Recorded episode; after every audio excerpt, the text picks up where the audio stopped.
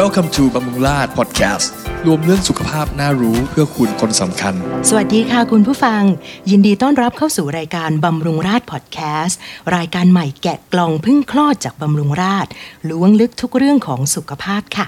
ดิฉันแคทอัญญรัตน์น้ำซับอนันต์ทำหน้าที่เป็นผู้ดำเนินรายการค่ะ และแขกรับเชิญในวันนี้นะคะ แคทอยู่กับศาสตราจารย์นายแพทย์ไพศาลพงษ์ชัยเลิกษ์ค่ะ ท่านเป็นผู้ชำนาญการด้านศัลยศาสตร์ทั่วไป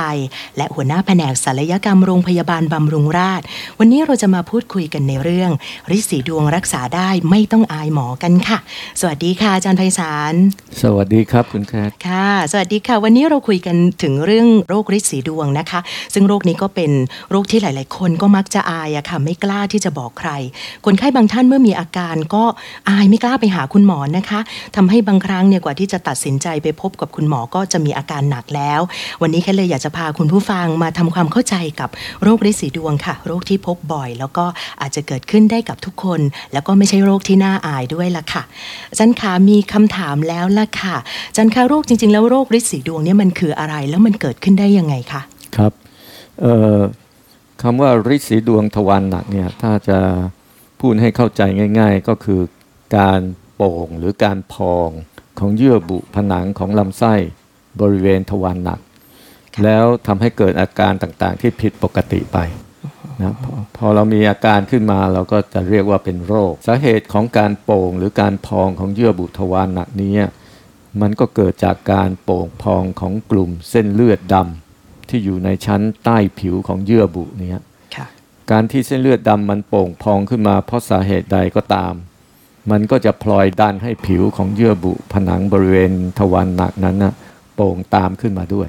นะฮะทีนี้ถ้าการโป่งพองของเส้นเลือดดำเหล่านี้เป็นไม่มากนัก ก็อาจจะไม่เกิดอาการใด ๆ เลย เราก็ไม่รู้ด้วยซ้ำค่ะแต่ถ้ามันโป่งพองขึ้นมากๆ ก็จะทำให้ผิวเยื่อบุทวารหนักนะพลอยโป่งมากขึ้นตามไปด้วยอืม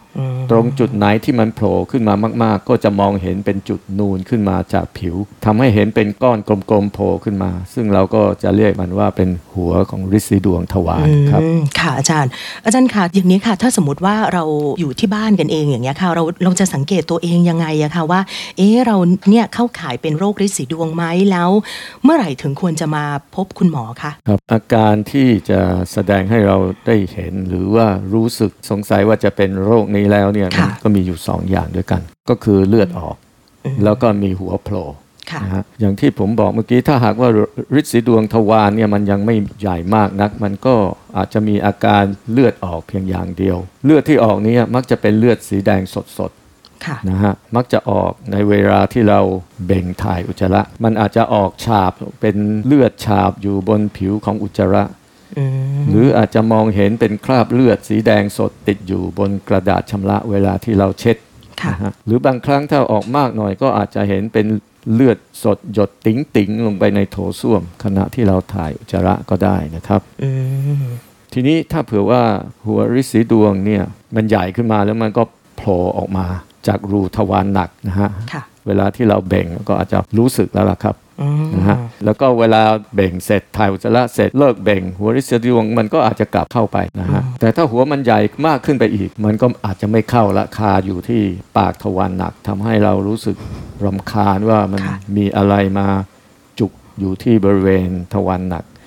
เราก็จะต้องพยายามใช้นิ้วมือดันมันเข้าไปมเพื่อที่จะให้ความรู้สึกอันเนี้ยมันมันหายไป เพราะว่ามันจะหายพรุบเข้าไปได้ค่ะแต่ทีนี้ในกรณีที่มันใหญ่มากขึ้นไปอีก คราวนี้เวลาเบ่งเนี่ยมันออกมาแล้วมันก็จะบวมอยู่ข้างนอกแล้วดันค่ะเท่าไหร่มันก็ไม่ยอมเข้าไปนะฮะคราวนี้มันก็จะเกิดมีอาการเจ็บปวดทุกข์ทรมานมากขึ้นไปอีกด้วยตามลำดับครับโอ้อาจารย์ค่ะอย่างนี้ถ้าเกิดว่าถ้ามันปล่อยทิ้งไปเรื่อยๆ มันก็อาการของไอ้เจ้าตัวริดสีดวงเนี่ยมันก็จะค่อยๆ เพิ่มขึ้นมากเรื่อยๆ อีกอย่างเงี้ยเหรอคะครับใช่ครับ เพราะฉะนั้นเนี่ยตามที่ผมบอกเนี่ยพอเรานึกถึง ลักษณะของการดำเนินของโรคเราก็จะเห็นได้ว่าค่ะไอ้ความรุนแรงของอาการเนี่ยเราอาจจะแบ่งออกมาเป็น 4 ระดับด้วยกันนะฮะทางการแพทย์เราก็เรียกเป็น 4 ดีกรีค่ะนะครับคือระดับที่ 1 ก็มีแต่เลือดออกค่ะนะฮะให้เห็นแต่ว่าไม่มีหัวลิดสีดวงโผล่ออกมาจากรูทวารหนัก เวลาที่เราถ่ายอุจจาระค่ะพอถึงระดับที่สองเวลาเบ่งมันก็จะสังเกตได้นิดหน่อยว่า เหมือนกับว่ามีหัวริดสีดวงเนี่ยมันโผล่ออกมาที่ทวารหนัก เสร็จแล้วพอเราถ่ายอุจจาระเสร็จมันก็ยุบหายเข้าไปไม่อืมเราถ่ายเสร็จก็ไม่รู้สึกอะไรเลยค่ะนะครับอันนี้ก็เป็นระดับที่สองค่ะพอเลยจากนั้นไปก็เป็นระดับที่สามมันมันใหญ่ขึ้นละ เวลาเบ่งอุจจาระก็หัวมันก็โผล่ออกมาค่ะแล้วก็แม้ว่าจะถ่ายเสร็จแล้วเนี่ยมันก็ยังจุกอยู่ที่ตรงปากทวารหนักเนี่ยค่ะเราต้องเอาใช้เอามือเอานิ้วมือเนี่ยค่อยๆดัน มันมันก็จะหายเข้าไปได้นะครับอืมค่ะทีนี้ระดับต่อไปก็คือระดับที่สี่นะฮะหัวฤทธิ์สีดวงที่โผล่ออกมาคราวเนี้ยมันคาอยู่มันไม่ยอมหุบเข้าไปละอืมแล้วยิ่งคาอยู่นานมันก็จะยิ่งบวมขึ้นนะฮะใช้นิ้วมือดันมันเข้าไป ตอนนี้มันก็ชักจะไม่ยอมเข้าแล้วอืมระยะนี้เนี่ยเราก็จะรู้สึกรำคาญมาก ไปจนกระทั่งถึงมีอาการเจ็บปวดอืมในบางรายที่มันบวมออกมาข้างนอกมากๆอะ เราจะปวดมากจนกระทั่งแทบจะนั่งไม่ไหวเลยทีเดียวนะฮะอาจารย์คะอย่างนี้ก็แปลว่ามันมีทั้งที่เราเห็น แล้วก็สัมผัสเองได้กับอันที่เราไม่รู้แล้วต้องคอยสังเกตอย่างเงี้ยเหรอคะอาจารย์ ใช่ครับอืมทีนี้พูดมาถึงตอนนี้แล้วผมก็อยากจะพูดถึงฤทธิ์สีดวงทวารอีกชนิดหนึ่งค่ะนะฮะที่เราพูดมา เมื่อกี้นี้ทั้งหมดเนี่ยจะสังเกตได้ว่าผมพูดว่ามันโผล่ออกมาจากข้างในค่ะอาจารย์มันก็ยังมีอีกชนิดหนึ่งเราเรียกว่าฤทธิ์สีดวงภายนอกนะครับอืมไอ้ฤทธิ์สีดวงภายนอกเนี่ยก็คือฤทธิ์สีดวงที่มันอยู่ข้างนอกของรูทวารหนักค่ะนะโดยที่มันไม่ได้โผล่ออกมาจากข้างในเหมือนอย่างที่เราพูดไอ้ฤทธิ์สีดวงภายนอกอันเนี้ยเวลาที่มันอักเสบเจ็บปวดขึ้นมาเนี่ยมันมักจะเกิดขึ้นจากการที่มีริ่มเลือด แข็งค้างอยู่ในกลุ่มของเส้นเลือดดำที่อยู่บริเวณปากทวารหนักฤทธิ์สีดวงภายนอกพวกนี้ เวลามีอาการขึ้นมามักจะมีอาการปวดอย่างเฉียบพลัน พร้อมกับมีก้อนนูนแข็งขึ้นมาที่บริเวณด้านนอกของปากทวารแบบนี้เราก็จะเรียกว่าเป็นฤทธิ์สีดวงภายนอก ทีนี้ถ้าถามว่าเมื่อไหร่จึงควรจะมาพบแพทย์อย่างเมื่อกี้เนี่ยนะฮะคำตอบก็คือว่าเมื่อใดที่เราเกิดมีอาการที่ทำให้ชีวิตประจำวันของเรานี่ต้องเกิดความทุกข์ทรมานนะฮะอย่างเช่น เวลาถ่ายเสร็จก็ต้องคอยเอามือดันหัวฤทธิ์สีดวงเข้าไป หรือมีอาการเจ็บปวดค่ะเกิดขึ้นอืมเราก็ควรที่จะมาพบแพทย์แล้วเพราะว่าถึงเวลานั้นมันก็เป็นจุดที่เราควรจะต้องได้รับการรักษาที่เหมาะสมมถึงจะแก้ปัญหาให้ถูกต้องได้ แทนที่จะทนทรมานอยู่ต่อไป ค่ะ อาจารย์ค่ะทีนี้แล้ววิธีการรักษาล่ะคะเราจะแบ่งวิธีการรักษายังไงดีคะกับทั้งฤทธิ์สีดวงสีระยะแบบเนี้ยค่ะอาจารย์ครับคือเมื่อเราแบ่งออกเป็น 4 ระดับแบบนี้เนี่ยมันก็ค่ะช่วยให้เรามีหลักในการที่จะเลือกวิธีรักษาอยู่ครับอืมค่ะแต่ทีนี้ก่อนที่ผมจะพูดถึงวิธีรักษาฤทธิ์สีดวงทวารให้มันเอ่อตรงเป้าเนี่ยนะครับผมอยากจะขอกล่าวถึงสิ่งที่สำคัญที่สุดอย่างหนึ่งในเรื่องของฤทธิ์สีดวงทวารที่เราจะเริ่มทำการรักษาจะรักษาตนเองหรือว่ารักษาโดยแพทย์ก็ตาม นั่นก็คือการวินิจฉัยให้ถูกต้องว่าปัญหาที่เกิดขึ้นอยู่ อาการที่เรามีอยู่นั้นเนี่ยเกิดจากฤทธิ์สีดวงทวารจริง ไม่ได้เกิดจากโรคอื่น ซึ่งการรักษาอาจจะแตกต่างกันนะครับมนุษย์เราเนี่ยนะฮะในบริเวณทวารหนักหรือใกล้ ๆ กับทวารหนักเนี่ยจะมีโรคต่างๆ เกิดขึ้นได้หลายอย่าง ซึ่งอาจจะทำให้สำคัญผิด คิดว่าเป็นโรคฤทธิ์สีดวงทวารค่ะ ก็เลยทำให้รักษาผิดไปจากที่สมควรอืมแล้วก็พวกนี้เนี่ยบางโรคก็ไม่มีอันตรายนัก แต่บางโรคก็มีอันตรายมาก ถ้าหากว่ารักษาไม่ถูกต้องนะฮะค่ะโรคที่คิดว่าอาจจะเป็นโรคฤทธิ์สีดวงทวารทั้งทั้งที่ว่ามันไม่ได้เป็นเนี่ยอาจจะเป็นโรคที่เกิดจากการติดเชื้อ ไม่ว่าจะเป็นพวกเชื้อราหรือเชื้อแบคทีเรียที่อยู่บริเวณใกล้เคียงกับทวารหนักนะครับค่ะซึ่งก็อาจจะทำให้มีอาการคัน หรือแสบนะฮะหรือเจ็บปวด หรือถ้าหากว่าเป็นมากๆ ก็อาจจะกลายเป็นฝีอ๋อซึ่งอยู่บริเวณใกล้เคียง หรือบริเวณรอบๆของทวารหนักค่ะนะซึ่งมันก็เจ็บปวดทรมานมากต้องรักษาเหมือนกัน แต่วิธีรักษาจะไม่เหมือนกับการรักษาของโรคฤทธิ์สีดวงอืมโรคอีกประเภทหนึ่งซึ่งสามารถเกิดได้แล้วรอบบริเวณทวารหนักก็คือกลุ่มของเนื้องอกค่ะทั้งที่เป็นพวกเนื้อร้ายมะเร็ง หรือที่ไม่ใช่มะเร็งค่ะ นะซึ่งอาการของเนื้องอกต่างๆ เหล่านี้เนี่ยก็อาจจะมาในมาในรูปแบบของการที่มีเลือดออก หรือมีก้อนเนื้อโผล่ออกมาจากภายในทวารหนักนะหรืออาจจะมีอาการเจ็บปวดในบริเวณนั้นนะฮะหรือเกิดมีความลำบากยากลำบากในการขับถ่ายอืมซึ่งอาการต่างๆ ทั้งหมดเหล่านี้อาจจะทำให้เราสำคัญผิด คิดค่ะว่าเป็นฤทธิ์สีดวงอืมทวารแต่จริงๆก็แล้วได้อาจจะไม่ใช่ครับเพราะฉะนั้นเนี่ยค่ะ ก่อนที่เราจะเริ่มรักษาโรคฤทธิ์สีดวงทวารเนี่ยต้องให้แน่ใจซะก่อนว่าไม่ใช่เป็นโรคพวกนี้ค่ะนะฮะซึ่งการวินิจฉัยที่ถูกต้องเนี่ยส่วนมากก็คงจะต้องไปอาศัยความช่วยเหลือจากแพทย์ อันนี้คือจริง ๆ แล้วเราสามารถสังเกตได้เองใช่ไหมคะว่าประมาณนี้แล้วเนาะเลเวลไหนแล้วที่จะต้องมาหา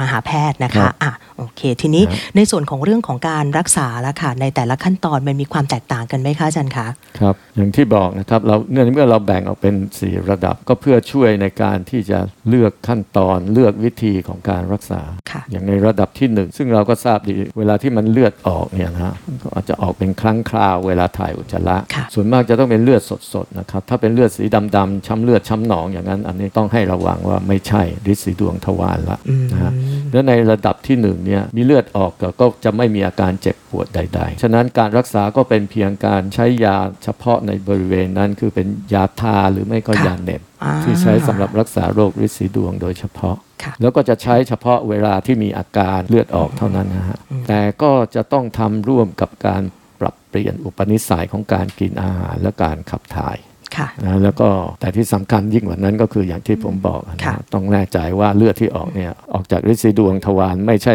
ออกจากโรคอื่นค่ะซึ่งอันนี้เนี่ยอาจจะเป็นเหตุผลหนึ่ง ซึ่งเราอาจจะต้องอยากจะต้องไปให้หมอดูตรวจให้แน่ใจอีกทีว่าฤทธิ์สีค่ะดวงทวารแน่นะฮะค่ะถ้าเป็นระดับหนึ่งสามารถที่จะรักษาที่บ้านด้วยตัวเอง รักษาที่บ้านด้วยตัวเองหหรืมายอถึงรักษาตัวเองนะอ๋อซื้อยา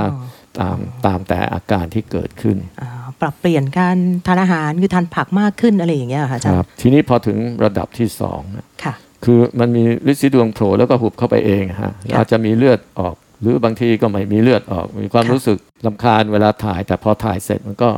ยุบหายไปอย่างนี้การรักษาก็เหมือนกับระยะที่หนึ่งก็คือการใช้ยาแล้วก็การปรับเปลี่ยนพฤติกรรมของการค่ะกินการขับถ่ายอืม แต่ทีนี้ในระยะที่สองเนี่ยถ้าเผื่อว่าหัวที่โผล่ขึ้นมาเนี่ยเกิดขึ้นบ่อยๆ มีเลือดออกเราใช้ยาเด็บหรือยาทาแล้วทำอะไรก็แล้ว มันก็ยังไม่หายสักที ก็จะมีวิธีการรักษาวิธีอื่นๆ เข้ามาช่วยค่ะโดยที่ใช้กันบ่อยๆ ขณะนี้ก็มี 2 วิธีด้วยกันค่ะได้แก่การฉีดยาเข้าไปบริเวณของหัวของฤทธิ์สีดวงทวารนั้นค่ะแล้วก็อีกวิธีหนึ่งคือการใช้ยางเส้นเล็ก ๆ รัด ที่ขั้วของหัวฤทธิ์สีดวงทวารทั้งสองวิธีนี้ไม่ใช่การผ่าตัดค่ะเราสามารถรักษาได้ในห้องตรวจผู้ป่วยนอก ใช้เวลารักษาไม่กี่นาทีก็เสร็จนะฮะการรักษาก็มีอาการปวดเล็กน้อย เป็นค่ะระยะเวลาสั้นๆ วัน 2 วันเท่านั้น แล้วก็การรักษาโดย 2 วิธีนี้ก็สามารถรักษาซ้ำได้ ถ้าหากว่าอาการที่เป็นอยู่นะยังไม่หายเท่าที่เราพอใจ ค่ะอ๋อหรือว่ายังไม่ขยับขึ้นไปเป็นระยะอื่นๆนะคะ ใช่ครับอ๋อค่ะทีนี้พอขึ้นมาถึงระยะที่3เนี่ยนะฮะคนไข้เริ่มจะรู้สึกเกิดความทุกข์ทรมานละค่ะในชีวิตประจำวันค่ะจะเข้าซ่วมทีไรก็ต้องลุ้นนะว่าวันนี้ฤทธิ์สีดวงมันจะโผล่ขึ้นมาสร้างความรำคาญสักแค่ไหนนะแล้วก็ต้องคอยเอานิ้วเนี่ยเอามือดันมันเข้าไปเวลาถ่ายอุจจาระเสร็จ ซึ่งเมื่อเข้าถึงขั้นนี้แล้วเนี่ยนะก็ควรจะต้องรักษาให้คลายทุกข์ไปให้ได้ ไม่มีความจำเป็นที่จะต้องมาอดทนกับความทุกข์ทรมานไปเรื่อยๆ ทั้งๆที่มันก็รักษาได้ค่ะทีนี้ไอ้ในระยะที่3เนี่ยการรักษาโดยใช้ยาฉีดอย่างที่เราใช้ในระยะที่2นะมักจะไม่ค่อยได้ผลละค่ะแต่ว่าการรักษาโดยใช้ยางรัดก็ยังพอใช้ได้ค่ะนะฮะซึ่งก็เป็นวิธีหนึ่งซึ่งเราสามารถจะลองใช้ดู อันนี้ต้องทำโดยแพทย์นะครับนะถ้าทำเพื่อที่จะหลีกเลี่ยงต้องถูกผ่าตัดละ แต่ว่าไอ้ลิซิดวงในระยะที่3เนี่ยในระดับที่3เนี่ยก็เป็นระดับที่การผ่าตัดเนี่ยเริ่มจะเข้ามามีบทบาทในการรักษาแล้วค่ะ ในรายที่เราลองรักษาโดยการรัดยางสองครั้งสามครั้งแล้วก็รู้สึกว่ามันไม่ค่อยดีขึ้นอะเราก็ค่ะอาจจะต้องคิดที่จะทำผ่าตัดเพื่อจะตัดหัวฤทธิ์สีดวงให้มันออกไป การผ่าตัดอันนี้มันน่ากลัวไหมคะอาจารย์ คือมันต้องเข้าเป็นห้องผ่าตัดอะไรเลยไหมคะ ใช่ครับอืมอันนี้ก็จะต้องเข้าห้องผ่าตัดแล้วล่ะครับค่ะจะต้องอ๋อทำให้ไม่มีความเจ็บปวดอ๋ออาจจะค่ะใช้วิธีดมยาสลบค่ะ หรืออาจจะใช้วิธีฉีดยาชาเข้าไขสันหลังอืมที่เราเรียกว่าบล็อกหลังนะนะฮะอ๋อค่ะทีนี้ในปัจจุบันเนี้การผ่าตัดฤทธิ์สีดวงระดับที่3เนี่ยนะฮะนอกจากจะผ่าโดยวิธีธรรมดาที่เราทำกันมานับเป็นร้อยปีแล้วเนี่ยค่ะเดี๋ยวนี้ก็มี อีกวิธีหนึ่งซึ่งใช้เครื่องมือผ่าตัดเป็นเครื่องมืออัตโนมัตินะฮะ ชื่อเป็นภาษาอังกฤษว่า stepper ค่ะซึ่งจะสามารถตัดหัวของฤทธิ์สีดวงทวารที่อยู่ภายในออกได้โดยรอบอืมวิธีนี้ใช้เวลาผ่าตัดสั้นลง แล้วก็มีอาการเจ็บปวดหลังผ่าตัดน้อยกว่าวิธีผ่าตัดที่เราทำกันอยู่ ในแบบธรรมดาในทุกวันอืครับมโอคก็เป็นที่นิยมแพร่หลายกันพอสมควรงั้นก็ไม่ได้น่ากลัวอะไรใช่ไหมคะ ก็คือมาถึงถ้ารู้ว่ามีอาการประมาณนี้ปุ๊บปรึกษาแพทย์ดีกว่านะคะ แล้วก็เดี๋ยวอาจารย์ดูแลให้นะคะทีนี้ส่วนระยะที่สี่แล้วคะอาจารย์ครับระยะที่4เนี่ยนะเป็นระยะที่ผู้ป่วยจะเต็มไปด้วยความทุกข์ทรมาน เพราะความเจ็บปวด เพราะว่าหัวมันโผล่แล้วมันจะบวมอักเสบอยู่ภายนอกตลอดเวลา อันนี้ก็เป็นข้อบ่งชี้ที่จะต้องใช้การผ่าตัดรักษาแล้วนะฮะค่ะ แต่ว่าจังหวะเวลาที่เหมาะสมที่จะพาเข้าห้องผ่าตัดในแต่ละรายที่เป็นระดับที่ 4 นี้ก็อาจจะแตกต่างกัน ซึ่งก็ขึ้นอยู่กับลักษณะของอาการ แล้วก็สภาพร่างกายโดยทั่วไปของผู้ป่วยแต่ละคนที่จะต้องนำมาพิจารณา เพื่อเลือกจังหวะที่จะเข้าห้องผ่าตัดให้เหมาะสมที่สุดแต่ละรายก็เป็นสิ่งที่แพทย์จะต้องดู แล้วก็ใช้วิจารณญาณให้เหมาะสมที่สุดนะครับ แต่สุดท้ายก็คือวิธีที่ดีที่สุดก็คือคงเป็นการ ผ่าตัดผ่าตัดไปดีครับอืมค่ะโรคฤทธิ์สีดวงเนี่ยปกติแล้วอะคือพอคนเป็นแล้วมันก็จะอายอะค่ะอาจารย์บางทีก็จะแอบไปซื้อยาเองบ้างอะไรอย่างเงี้ยค่ะจริงๆอันนี้มันสามารถเริ่มทำได้เองเลยไหมคะคือแบบเฮ้ยถ้าเป็นแล้วไปหาซื้อยาทานเองอะไรอย่างเงี้ยค่ะ หรือว่ามันสามารถหายได้โดยที่ไม่ต้องมาพบแพทย์ได้ไหมคะ หรือว่าถ้าทำได้โอเคเขาอาจจะมีวิธีการป้องกันตัวยังไงคะ ครับ อันนี้เป็นคำถามที่ดีครับ ก่อนอื่นเนี่ยความจริงในระดับที่หนึ่งค่ะกับระดับที่สองเนี่ยค่ะเราก็อาจจะสามารถที่จะรักษาตัวเองได้ค่ะ นะฮะถ้าเราแน่ใจค่ะว่ามันเป็นโรคฤทธิ์สีดวงทวารแน่ไม่ใช่เป็นอย่างจริงอื่น ๆอืมค่ะ ไอ้จุดที่เราจะต้องอาจจะต้องมาพบแพทย์สักครั้งหนึ่งก็เพื่อให้การวินิจฉัยที่ถูกต้องเท่านั้นเองอะครับฤทธิ์สีดวงทวารเนี่ยเวลาเลือดออกเนี่ยจะต้องเป็นเลือดที่สดค่ะ นะฮะแล้วก็ออกพร้อมกับ เวลาถ่ายอุจจาระอืมถ้าเผื่อว่ามันออกเยอะแยะไปหมดเลยค่ะหรือว่าเป็นเลือดที่ช้ำเลือดช้ำหนอง หรือมีมูกมีเลือดปนปนๆกันออกมา หรือว่าเป็นเลือดสีดำดำดำดำแดงแดงๆอะไรพวกนี้เนี่ยให้สงสัยว่าไม่ใช่แล้วล่ะอืม นะครับอันนั้นจำเป็นจะต้องมาพบแพทย์โอเค ดังนั้นทางที่ดีก็คือมาหาคุณหมอก่อนดีกว่านะคะอ่าทีนี้นอกเหนือจากทานซื้อยาทานเองบ้างแล้วอะไรอย่างเงี้ยค่ะ หรือบางทีก็อาจจะไม่ได้มาหาแพทย์ทีนี้ล่าสุดนะคะอาจารย์ เห็นมีโฆษณาเป็นแบบโฆษณาผ่านทางออนไลน์อะนะคะเขาบอกเขาใช้สมุนไพรค่ะ หรือว่าบางทีก็จะเป็นเหมือนแผ่นแปะเป็นกอเอี้ยอย่างเงี้ยค่ะ ที่บอกรักษาฤทธิ์สีดวง อันนี้มันรักษาได้จริงไหมคะอาจารย์ คือสำหรับเรื่องของสมุนไพรเนี่ยนะค่ะฮะที่ใช้กินหรือใช้ทาก็ตามแล้วก็ คือถ้าใช้ไปแล้วเนี่ยไม่มีโทษอะไรก็ก็คงไม่เสียหายอะไรนะครับ ส่วนจะได้ผลหรือไม่ได้ผลเนี่ยก็คงจะยังไม่มีใครพิสูจน์ ให้มันเป็นลักษณะของทางวิชาการอยู่ค่ะได้นะครับ การที่จะดูโฆษณาก็จะต้องต้องคิดให้ดีก่อนอืมนะฮะค่ะแต่ทีนี้มันมีอีกอย่างหนึ่งฮะในสมัยหนึ่งอะเมื่อก่อนหน้านี้อะมีการใช้เราจะเรียกว่าเป็นกอเอี้ยะหรือว่าเป็นสารบางชนิดค่ะ เอามาทาหรือไปโปะเข้าไปที่หัวฤทธิ์สีดวงที่โผล่ออกมา แล้วทำให้หัวมันหลุดหรือหายไปได้นั่นนะนะค่ะไอ้พวกนั้นเขาก็อาศัยหลักที่ว่าสารดังกล่าวเนี่ยจะไปทำให้เกิดการอักเสบหรือการเน่าเปื่อยของเนื้อเยื่อออืนะมจนเนื้อเยื่อที่มันเปื่อยยุ่ยตายไปแล้วก็หลุดออกมา ก็เหมือนกับว่าเราทำให้ฤทธิ์สีดวงหายไปค่ะแต่ทีนี้วิธีนี้เนี่ยมันมีข้อเสีย เพราะนอกจากจะมีอาการเจ็บปวด ทรมานในขณะที่เราทาแล้วเนี่ยนะฮะค่ะมันก็ยังทำให้เกิดการติดเชื้อ และการติดเชื้อเนี่ย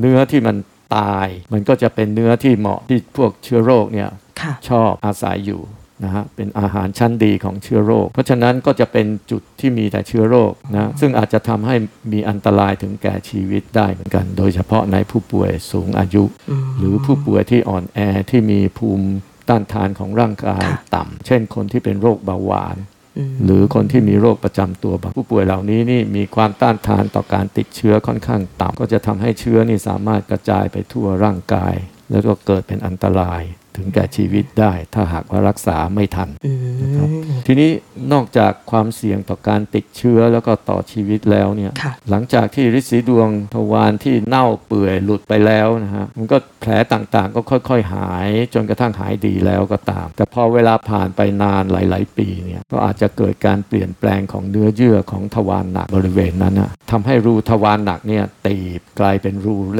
ล็ก ๆ แข็งๆค่ะ นะทำให้ถ่ายอุจจาระเป็นก้อนไม่ได้ทำให้เกิดการอุดตันของทวารหนัก ซึ่งก็เป็นสภาวะที่รักษาได้ยากมาก ๆ เลย แม้แต่ว่าจะใช้แพทย์แผนปัจจุบัน หรือการผ่าตัดก็รักษาให้หายเป็นปกติได้ยากมาก อาจารย์คะทีนี้อย่างเนี้ยค่ะอย่างฤทธิ์สีดวงอย่างเงี้ยที่อาจารย์เล่ามาเนี่ยมันก็เริ่มอาจจะหายจากกลายไปนู่นไปนี่อย่างเงี้ยค่ะทีนี้มันสามารถกลายหรือมันลุกลามไปเป็นแบบมะเร็ง หรือว่าเป็นโรคร้ายอื่น ๆ ได้หรือไม่คะปกติแล้วโรคฤทธิ์สีดวงทวารหนักเนี่ยนะฮะจะไม่กลายเป็นมะเร็งอ๋อนะฮะค่ะถ้ามันเป็นฤทธิ์สีดวงทวารหนัก มันก็เป็นฤทธิ์สีดวงทวารหนักตัวของมันเองเนี่ยจะไม่กลายไปเป็นมะเร็งครับแต่อาการของโรคมะเร็งบริเวณทวารหนัก หรือค่ะหรือลำไส้ใหญ่เนี่ยอาจจะมีส่วนที่ทำให้เราเข้าใจผิด คิดว่าเป็นอาการของโรคฤทธิ์สีดวงทวารหนักนะฮะหรืออาจจะเกิดร่วมกันก็ได้ เพราะฉะนั้นเนี่ยการวินิจฉัยที่ถูกต้องถึงสำคัญมากก่อนที่เราจะเริ่มทำการรักษาโรคนี้ จะด้วยการรักษาตัวเองหรือว่าโดยโดยแพทย์ก็ตามค่ะแล้วก็ในระหว่างที่เรารักษาไป ถ้าหากสังเกตว่ามีอาการที่เปลี่ยนแปลงไปเนี่ยอันนี้ก็คงจะต้องขอให้ไป ให้แพทย์ประเมินวินิจฉัยสมัยแล้วว่าไอ้โรคเนี่ยมันเป็นโรคอื่นๆ โดยเฉพาะอย่างยิ่งเป็นโรคมะเร็งอยู่หรือเปล่าหรือเปล่าอืมซึ่งมันจะเกิดกับใครหรือเมื่อไหรก็ได้ค่ะนี่ก็เป็นสิ่งที่เราต้องระวังเท่านั้น แต่ตัวของมันเองแล้วเนี่ยมันจะไม่กลายอืมครับ โอเคค่ะ ดังนั้นก็คืออันนี้ก็ให้วางใจได้ว่าถ้าเป็นฤทธิ์สีดวงก็เป็นฤทธิ์สีดวงอย่างเดียว แต่ถ้าเกิดว่ามีโรคอื่นด้วยเนี่ยที่ไม่แน่ใจก็แนะนำให้มาพบแพทย์ก็คือมาที่บำรุงราษฎร์ก่อนละกันนะคะ ทีนี้ค่ะอาจารย์คะอยากให้อาจารย์ฝากถึงคุณผู้ฟังสักนิดนึงนะคะ ว่าสำหรับคนที่ไม่กล้ามาพบหมอ เพราะว่าบางทีก็อายอะนะคะอาจารย์อาจารย์อยากจะฝากอะไรถึงเอ่อคนไข้ของเราบ้างคะครับก็ความจริงเรื่องของไอไอหมอนี่ก็ไม่ควรจะต้องคิดมากถึงขนาด ที่จะทำให้เราไม่กล้าที่จะมาพบหมอค่ะเพราะว่าเมื่อเมื่อมาพบแพทย์แพทย์ก็มีอาชีพค่ะมีหน้าที่ที่จะต้องดูแลนะครับเพราะฉะนั้นการตรวจร่างกายก็เป็นสิ่งที่ควรจะต้องทำให้มันเหมาะสมนะครับแต่อย่างน้อยการที่เรามีความรู้เนี่ยเราสังเกตตัวเองให้ให้ชัดเจนอาจจะช่วยเราได้ในระดับ ให้เราสงสัยว่าเอ๊ะมันมีอะไรมากไปกว่า ลิซิดวงทวารไหม ถ้าค่ะเป็นเช่นนั้นก็คงจะต้องมาให้ดูนะฮะแต่ถ้าทุกอย่างตรงไปตรงมาค่ะก็อาจจะลองรักษาตัวเองค่ะถ้าไม่มีอาการที่ที่เข้าถึงระดับ 3 อย่างที่ผมบค่ะอกอะนะครับ ก็อาจจะลองใช้ยาทาแล้วก็การปรับเปลี่ยนพฤติกรรม คือการทานอาหารที่มีกากมากขึ้นค่ะผลไม้มากขึ้น นอนหลับพักผ่อน ทานน้ำให้มากพอนะครับก็อาจจะช่วยนะฮะจนกระทั่งรู้สึกว่าอาการมันชักเปลี่ยนไปก็อาจจะต้องมาพบแพทย์แล้วล่ะครับอืม ค่ะได้ค่ะ ทีนี้จะเห็นเราจะเห็นได้เลยนะคะว่าการปรับพฤติกรรมการใช้ชีวิตประจำวันของเราเนี่ยค่ะสามารถลดปัจจัยเสี่ยงต่ออสาเหตุของการเกิดโรคฤทธิ์สีดวงทวารได้นะคะ แต่ว่าสิ่งสำคัญที่สุดก็คือว่าการไปพบแพทย์ค่ะเมื่อรู้ว่าถ้ามีอาการผิด ปกติเกิดขึ้นนะคะ ตอนนี้นะคะก็หมดเวลาของแคทแล้วละค่ะ คุณผู้ฟังสามารถติดตามรับฟังรายการย้อนหลังนะคะ หรือหากมีคำถามสามารถส่งมาได้ที่บำรุงราช YouTube นะคะ แล้ววันนี้ค่ะ แคทและศาสตราจารย์นายแพทย์ไพศาลพงษ์ชัยเริกษ์นะคะ แพทย์ผู้ชำนาญการด้านศัลยศาสตร์ทั่วไปค่ะ จากโรงพยาบาลบำรุงราษฎร์นะคะ ต้องขอตัวลาคุณผู้ฟังไปก่อนค่ะ พบกันใหม่ตอนหน้าในบำรุงราษฎร์พอดแคสต์นะคะ สวัสดีค่ะ สวัสดีครับ